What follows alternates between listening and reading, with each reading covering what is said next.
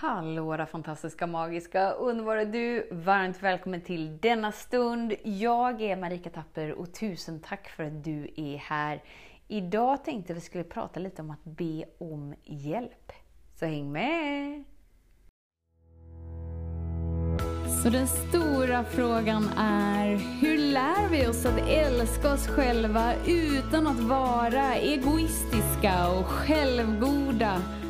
Det är frågan och denna podcast den kommer ge dig svaren på det och mycket mer. Mitt namn är Marika Tapper och varmt välkommen till Hemligheterna bakom att älska sig själv. Be om hjälp är oftast inte någonting som vi liksom har sådär superenkelt för eftersom att vi lär oss genom det som har utspelat sig när vi var små.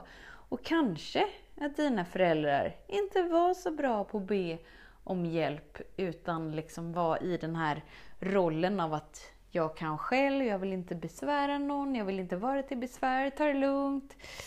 Jag ordnar det här, jag fixar det här. Och det gör ju att vi lär oss genom det vi ser. Vi lär oss ju inte genom ord.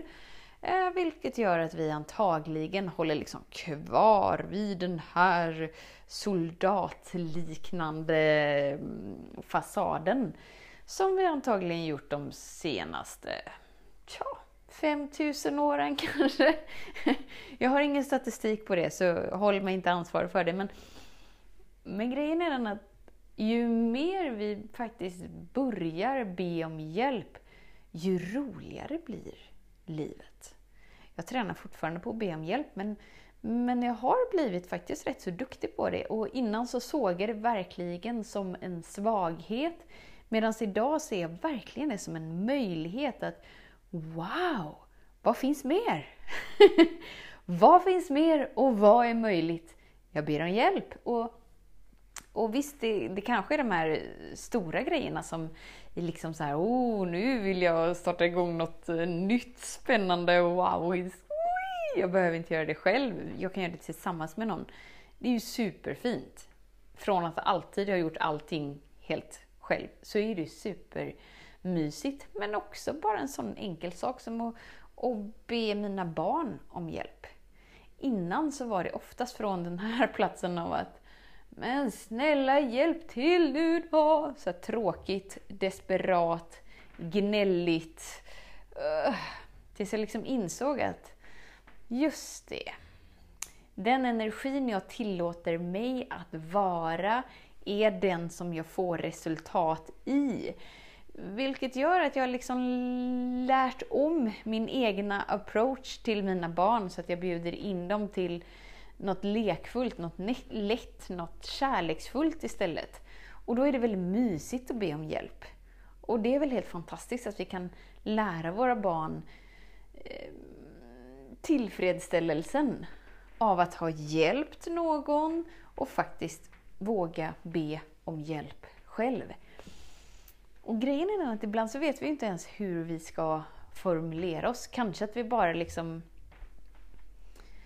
ligger pladask i en stor hög.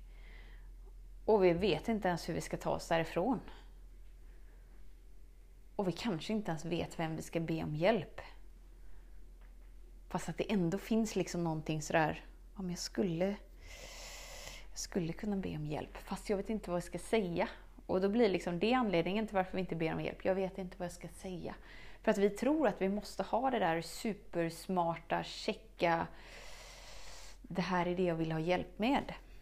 Men antagligen, den du ber om hjälp har liksom större erfarenhet än du inom det du behöver hjälp med.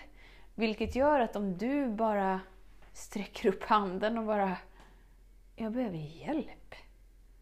Och verkligen uttrycker de orden så vet personen vad den ska agera med.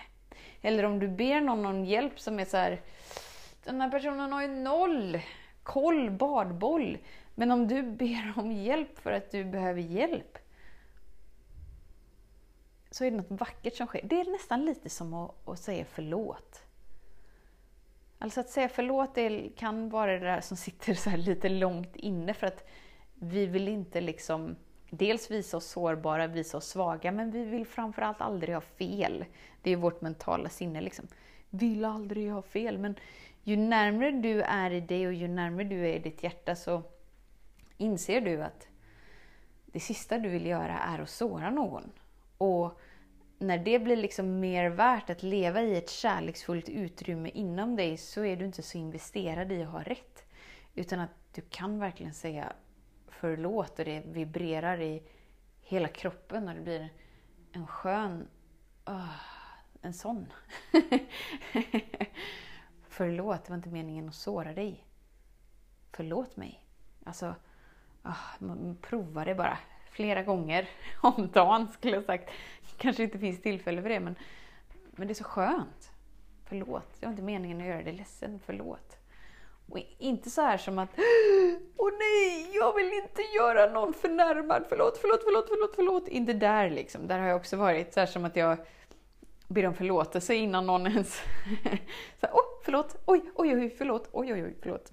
Du vet säkert skillnaden på förlåt och förlåt. Och jag tänker att det är det som blir med be om hjälp också. När vi lär oss att be om hjälp så blir det där ah, bara sköna som faktiskt ger ett utrymme för det vi försöker hålla på plats att förlösas ur oss. Och det kanske kommer med tårar, det kanske kommer med ilska, det kanske kommer med rädsla. Eller bara en ren, ren, ren suck av lättnad. Men du behöver inte göra livet ensamt. Det är tillräckligt krångligt ändå. och det är det för att det var menat att vara så. I, idag visar Nova mig sin lösa tand så här. Se min tand är lös! Det är något med tänder, jag tycker det är så lite läskigt men de vill ju alltid att man ska känna liksom. Känn vad lös den är! Och när hon äter nu liksom, så gör det ju ont i munnen så hon kan ju inte riktigt äta så vi försökte liksom dela maten så hon kunde skjutsa in den på andra sidan. Och då blir det lite så här, ja men det är ju lite så det är i livet, att vissa delar är liksom smärtsamma, vissa delar är lite mer invecklat. Det är lite mer invecklat att liksom portionera in maten i munnen på den sidan man inte är van vid att äta, för att tanden gör ont. Men när vi bara inser att det är ett naturligt steg på planeten jorden. Att alla steg är inte i njutning, i lätthet, i skratt. Vilket du har märkt, eller hur? Jag vet att du har märkt det. Du lever på planeten jorden, du är hårt skolad. Men du har ändå en värdering om att det borde vara så. Och den värderingen av att det borde vara så skapar lidandet i den stunden det inte är så. Så när allting känns lite hårt och tufft och det gör ont. Och, uh, tänk på Noves lilla lösa tand då. Så här. Ja, men det gör ont tills vi har tappat tanden. Och kanske lite umt efter och det känns lite så här annorlunda. Men sen växer det ju fram något nytt och något större. Och något som var menat att växa fram hela tiden. Så, idag har vi pratat tänder uppenbarligen. Så dels kika efter var du värderar det du är i som att det inte borde vara det för att du har liksom en värdering om att allt borde gå så lätt. Då tänker vi på tanden. Och sen också liksom känn in så här, när bad jag om hjälp senast? Och hur villig är jag att prova det? Det är faktiskt rätt så gött och roligt och härligt. Och det kan öppna upp till så mycket mer än vad du kanske anar. Så tusen, tusen, tusen tack för din tid, för din vilja att vara här. Vet att jag ser dig, jag hör dig och jag älskar dig. Tills vi hörs igen, var snäll mot dig. Hej då! Hemligheten med kärlek är att den bor redan inom dig. Därför kan du nu sluta leta hos andra. För när ditt fokus är på rätt plats faller du djupare in i kärleken du längtat efter och med lätthet får du uppleva trygghet, värme och frihet.